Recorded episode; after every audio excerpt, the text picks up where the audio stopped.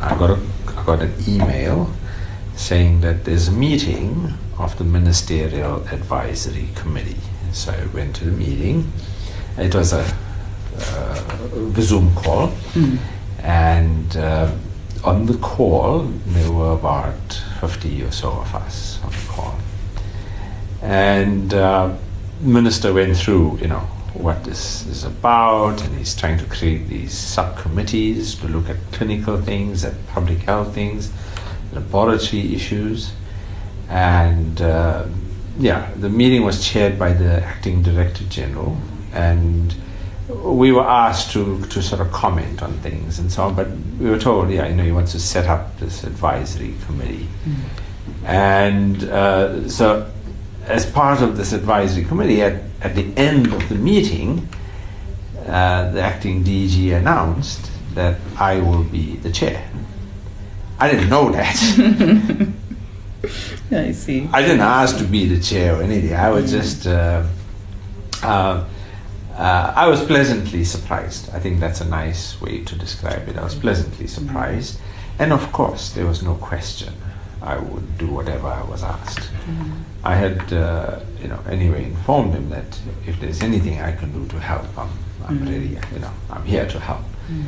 And uh, so they asked me to chair this committee, and I said, of course, I'll do so with pleasure. Many of the people on the committee I know quite well. They are leading scientists in our country and clinicians, and I thought it would be an honor to serve in this way.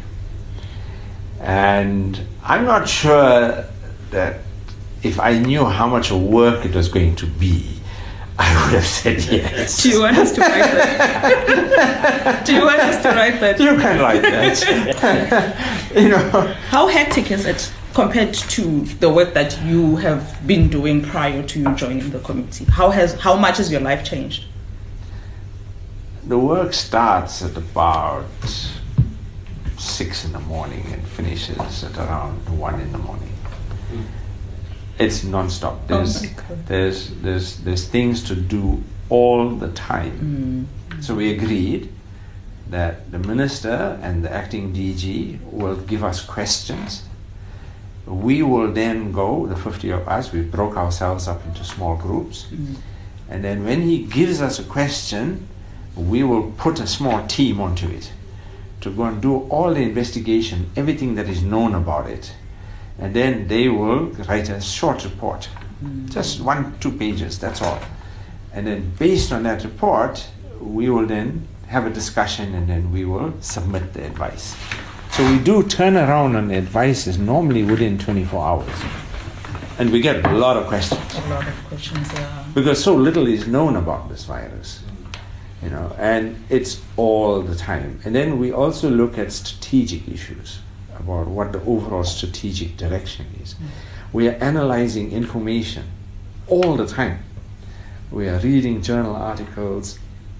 Our goal and our mandate is to ensure that we are providing the most scientifically accurate and up to date information available so that the minister, the president, whoever else can make decisions informed by what we can provide. And Mbeki changed everything. I mean, from a country that was trying to grapple with HIV, uh, working under the Mbeki government uh, is very much like the way you know they have to work with Trump right now. It's you, you have somebody who doesn't understand science but thinks he does Mm. and thinks he's correct. And when you try to point out the, the abnormality in the viewpoint, it's viewed as if you're challenging authority. When you're not trying to do that, you're just trying to help Yeah. The authority to be correct. That's all it is. I, I'm not trying to. It's not a. It's not a political issue. It's just a scientific issue. Yeah. It is like night and day. Trying to address HIV under Mbeki and trying to address COVID under President Ramaphosa because President Ramaphosa is very proactive. See. He he's thinking ahead of the problem. He he collects a lot of information. Mm. and he assimilates information from many sources. And he's very considered about how he wants to move forward. But his he doesn't like to delay and and waste time. He wants he wants to get things done. Let's move on. We've got to deal with this problem. So when i was called to ask to come and uh, you know advise i didn't understand the pace at which it would work Yeah. and how fast they need things done. I'm used to a much more leisurely pace. You know, you tell me you want to do this, okay, I'll put a small team together, we'll come together, we'll look at all the evidence, and then I'll write something up for you. Mm. That all takes a week. Now I do that in a matter of 12 hours. And we get asked to do, you know, the most unusual things. SAA uh, is going to Germany with the Germans who have been stuck in the lockdown and they're now flying them off to repatriate them back to Germany. Now, what rules apply to the Germans who are leaving? What rules apply to the crew coming back? All kinds of things. Now we have to think now how okay, what do you want us okay, what do we tell SAA? SAA sends us what they want to do. Mm. Okay, now no, this doesn't make sense. So No. it's it's it's as as detailed as that. Yeah. We do quite detailed things to advise and we do high level things as well. So for example, the whole community surveillance strategy Mm. comes from the MAC. The MAC is the source of it. It was we we we we explained how we saw it occurring, and we provided the plan. Yeah. That is the basis for the community screening. So that's the kind of thing we do. But it's very important that as you write about this, that uh, uh, we are very clear that we are advisory. Okay. We don't actually do anything. Because people think we're doing things. They're thinking, you know, we're the ones leading this. We're not. That's the minister's job. That's the acting director general's job. That's their job. They do. They seek our advice about what to do. But the minister is relying on scientists. Yeah, they rely on us. Oh, we we draw a lot on China, and uh, we use a lot of their published papers. In fact, if we want to know anything, the first thing we do is we go and look at what the Chinese have said, because remember they they have a four month head start High on head us. start, yeah. So they they have the information that almost nobody else has, and then uh, in addition, the head of China's CDC, uh, who is the head of the HIV program, is also the, uh, leading the COVID initiative. Mm. He wrote the main paper that we use, and he is our very good friend. My son, Oh, I see. who is the youngest, is at UCT. Mm. He published a paper on coronavirus Mm. with the team downstairs on the gene sequence of the virus. So, he did one of the first studies on coronavirus in January of this year, before we even had a case. So so so your son is a is, is a scientist, He's a computer scientist. computer scientist. Mm. Oh, okay. He's still a student. He's still okay. He hasn't qualified yet. Mm. And then your daughters? My young daughter, she's a journalist. Mm. She just came back from doing her master's at the Pulitzer School at Columbia University Mm. and joined Daily Maverick. Oh, I see. And now she left Daily Maverick at the beginning of this year to go to Becca Bhekisisa. Oh, amazing! I So, love Peggy who do you think is writing the article? I love Pegasus. Sisa. so, she now works for Mia Malan in mm. And she's written dozens of articles. It's quite funny because when some days when we're doing interviews, television interviews, mm. I'll do an interview and 10 minutes later she does an interview. We're both in the same slot. It's quite funny. and and your um, and your other daughter? My eldest daughter is a lawyer. So she trained in Washington mm. at um, Georgetown Law School. When she came back, she joined the Constitutional Court mm. As a clerk, working with Judge Leona Theron. And after she finished with the Constitutional Court, she joined Wits University, where she does health law. And so she's writing articles on COVID. Mm, and she's published, published several things on the law and COVID. So right now she's been helping me because I have to submit an affidavit mm. on the alcohol issue. Yeah, huh? South Africans are problematic. Yeah, yeah. I mean, they want to drink alcohol. So I had to explain, you know, why I think alcohol shouldn't be provided. And I gave four reasons, mm. all scientific reasons, mm. Mm. or, you know, scientifically based reasons. Yeah. Yeah. And uh, she helped me, you know, to draft the affidavit. So you can see it's a family thing. All of us are involved. You, you, know, you know what I like about it being a family thing is that everyone plays a different role. Mm. Mm. It's not that everyone is a doctor. Mm. So yeah, that's that's it's really refreshing. The lockdown has certainly had uh, the effect of containing community transmission, and I hope I conveyed, you know, to the South African nation that the main thing we are trying to do is to control community transmission. We don't want this virus spreading like wildfire in our townships, our informal settlements, in our suburbs. Mm. We want it under control. And I explained that when we started the lockdown, we probably had a few thousand infections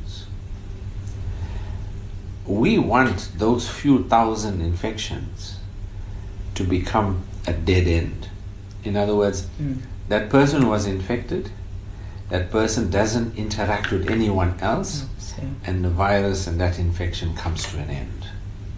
That's what we plan for. That should take about 14 days.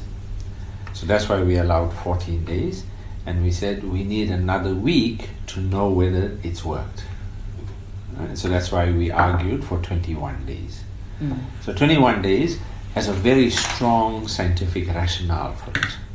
it. The whole idea is that anyone who is infected, that they would be a dead end infection and they won't spread it to others. I see. Right? And the reason not spreading it, they're not going in a taxi or an Uber or a bus and mm. coughing on everyone. Mm. They're just contained we'll get some idea of how that works based on the numbers. And based on what we're seeing right now, uh, it looks like we pretty much have community transmission at a pretty low level. It's there, make no mistake, it's there. Yeah. But it's at a pretty low level, and the lockdown has achieved that. It's not going to carry on. You know that. I said so, right? Yeah. As soon as yeah. we end the lockdown, it's going to start. It's going to start. Of course, it has to start because there are people infected. It's going to start again. The difference is that now we'll be ready. What do you mean? When, when this epidemic starts, when it starts going up and the infections occur, it moves very fast. Within a matter of two, three weeks, you go from 10,000 people infected to quarter million, half a million, just like that. Before you know it, a lot of people are infected. And then they all need medical care. and they come in their thousands, like you saw in New York, Yeah. in their thousands coming to the hospital. There's, they can't open the door to the hospital because they're just everywhere. They are sitting in the streets, they are waiting in the waiting rooms, they, there's no place. And they are dying because they need ventilation. Yeah. And we don't, we can't, we don't, well, we only got limited ICU beds. So that's what we saw in Italy. It was scary. Our colleagues in Italy, what they described, oh, we wouldn't want to have that. Yeah. Our colleagues in New York, oh, I put that picture that I shared with the president, and uh, it's a scary picture. And I thought that it was important we get ready a picture of New York Mm. showing how Central Park was converted into a field hospital. So the, the whole of Central Park, you know, because Central Park is so so it's right everywhere can get everybody can get to it in New York. So it became the field hospital. Because your problem is you have to keep the hospitals clear. You don't want anyone going to the hospitals. You only want the sick patients going.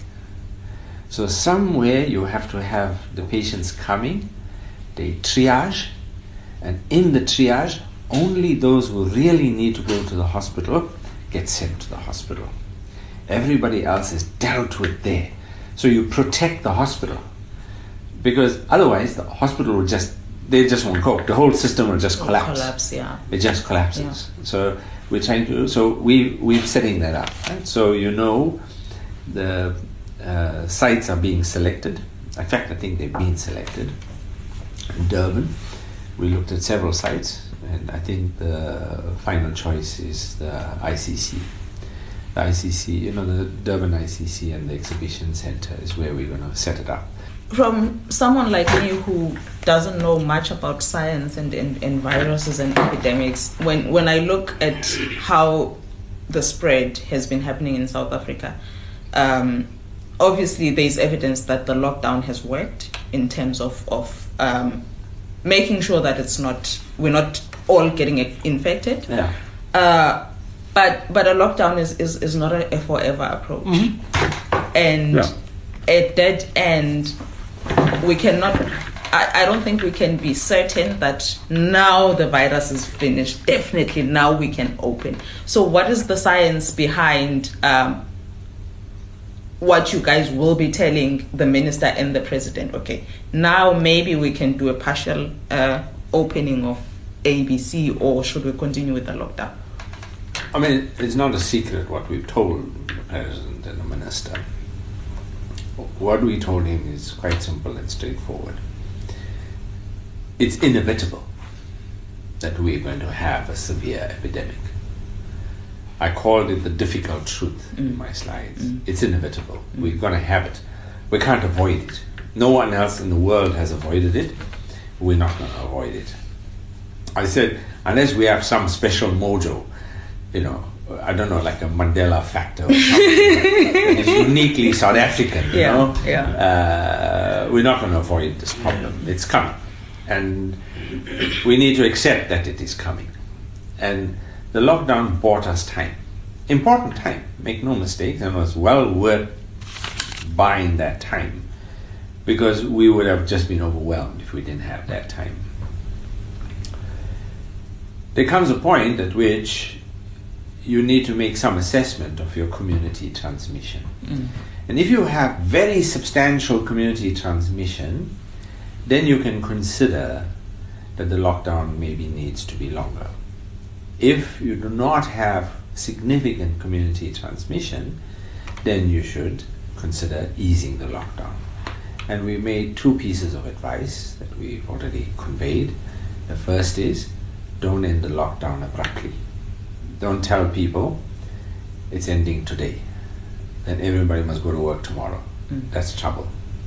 You're going to mix high and low risk and you're going to spread the virus again. And we'll undo all of the good work we've done. But yeah. So we explained to the president, I went to the minister and the president that they should do it in a systematic way. They were going to do that anyway. It wasn't something new. Hmm. And we explain some things that maybe one they want to consider in the way they do it. So if we're going to end the lockdown, say at the end of the month, then they need to think about okay, if that's the date on which we want it to be completely ended, when do we start and how do we get to that date? And that's what we suggested. The second thing we suggested is that we may want to consider protecting our elderly. Yeah. Our elderly are at the highest risk. See, young people don't, don't really have much of a problem with this disease. In fact, children have almost, you know, very, not, they have very low fatality. So very few, chil- few children are even affected by this disease. They get it as a very mild condition. Why is that? It's just how it is. I mean, This virus infects your lungs, and young kids have Their pretty lungs fine are- lungs, so not a problem. Mm. We've had years of breathing in all the pollution and everything, so as we get older, our lungs are not able to cope in the same way. But for young children, this is a disease that poses no problem. The moment we open the schools, the kids are going to spread it. There's nothing we can do about that. They're going to spread it, right? So the moment they spread it, we and we know that it's not a problem if they get it, but they go home and they go and play with the granny Yeah. and the grandpa, that's a problem. We got to protect granny and grandpa. So we suggesting that we have a partial lockdown, that we ask the elderly, everyone over the age of 65, to voluntarily, on their own, to go into their own lockdown. And how they manage their lockdown is up to them. But it's not a mandatory lockdown. Mm. It's for their own good. That's what they are. It's not it's not for our good, but it's for their good. That we're asking them to do that. And I suggested that we might want to do that until the end of September.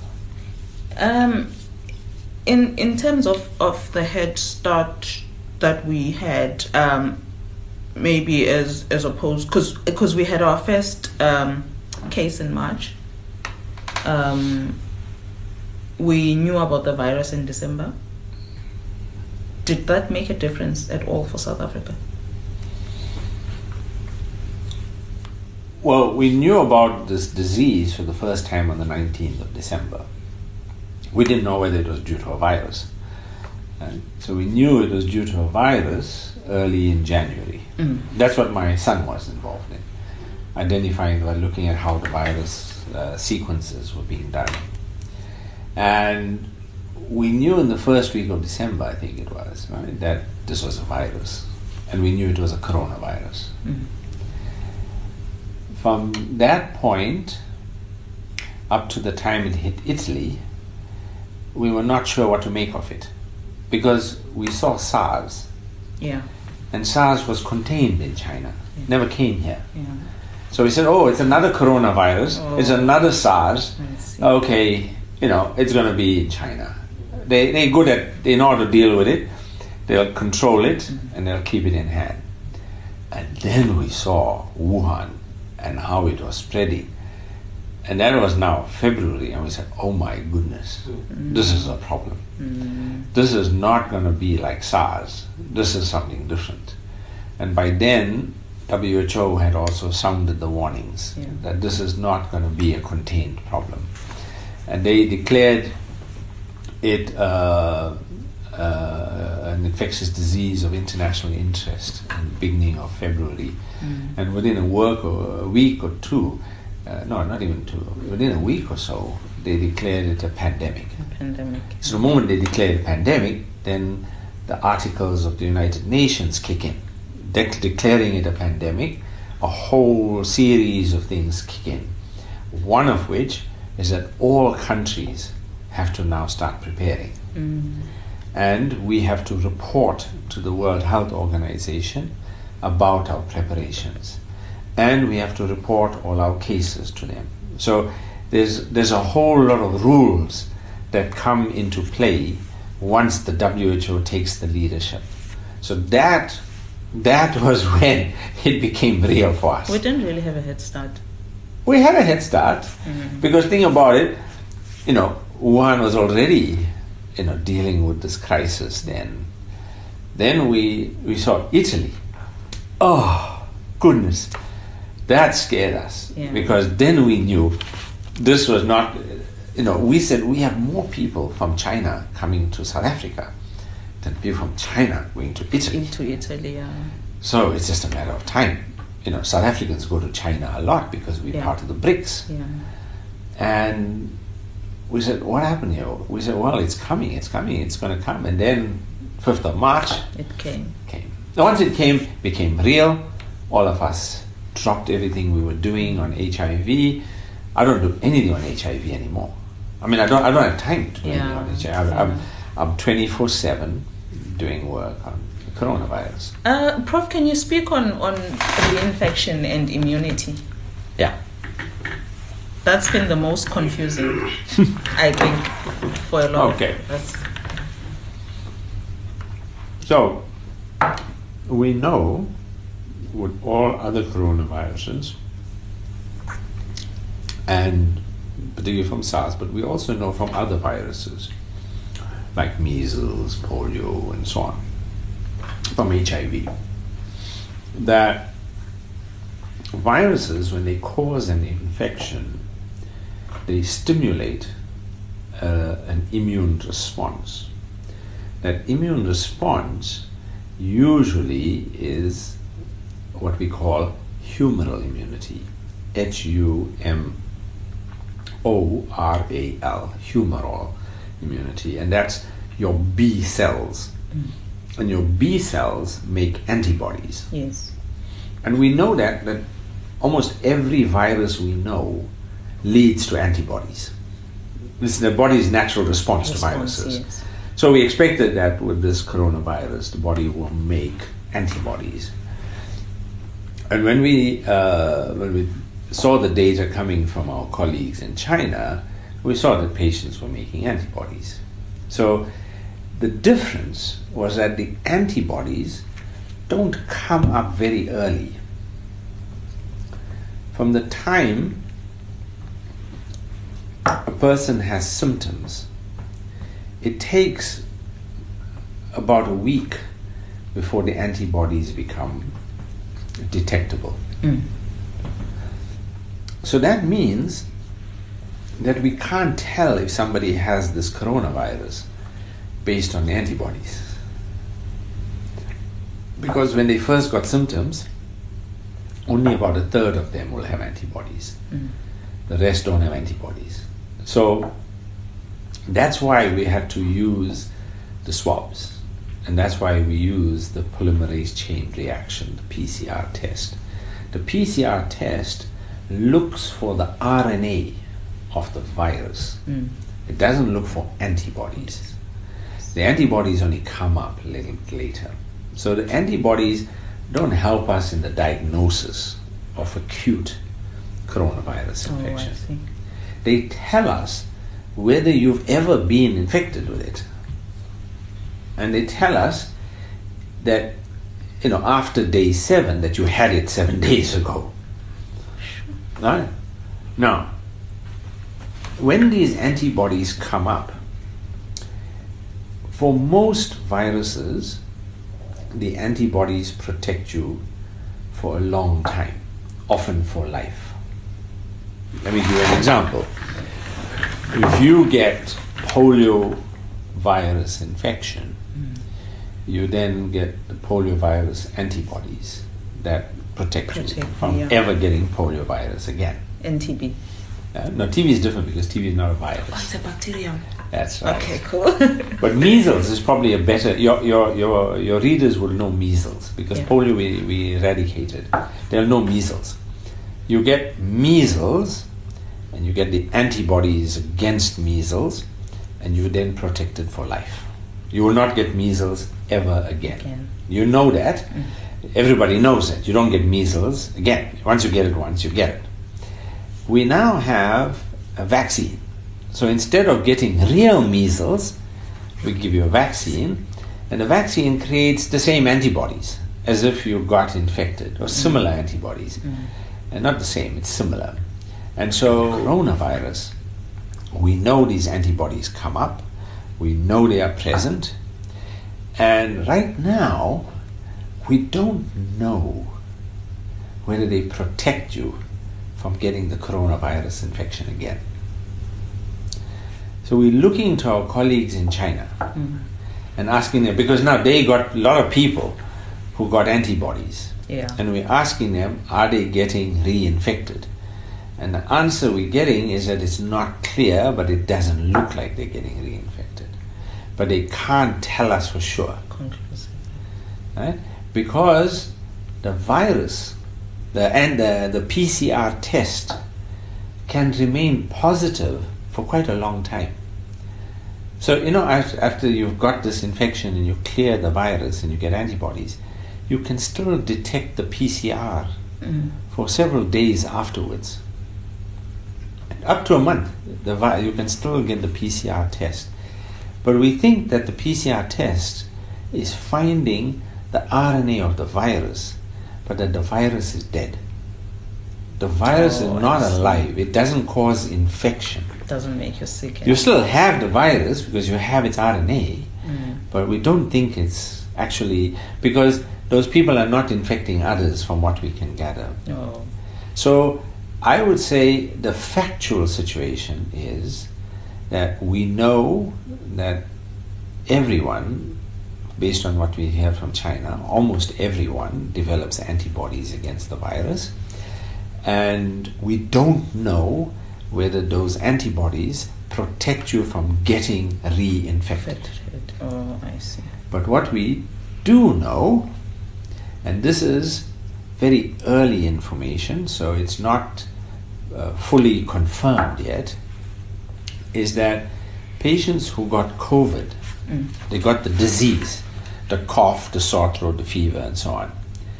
When they had it once, they don't get it again. You get COVID once, you don't get COVID again. Again, very preliminary information, but we have not yet received reports of COVID patients getting COVID again. So the antibodies may not protect you from getting reinfected, but they will protect you from getting disease. They protect you from getting sick. Sick. We're not going to have a vaccine in the next year, you know, perhaps for the next two years. So, a vaccine is not going to help us in this epidemic right now.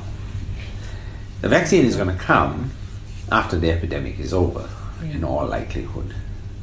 So we can't depend on the vaccine for to help us right now.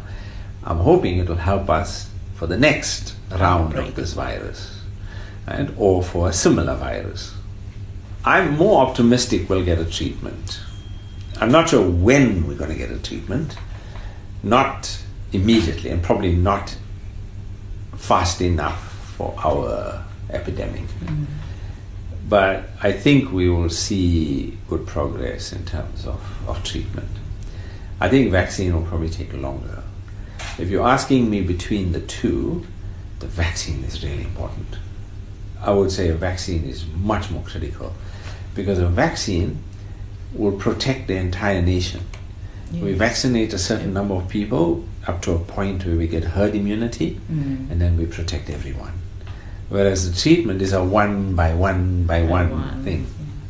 So I have seen how this crisis, in the form of a little virus that comes from well, comes from bats, but was seems was originated from pangolins at the Wuhan seafood market. Mm.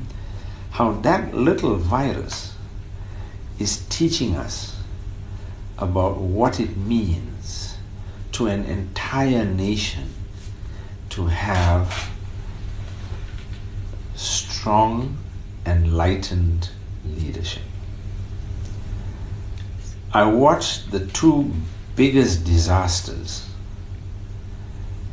in the way this epidemic has been dealt with the USA mm. and the UK. And I thank God I'm in South Africa.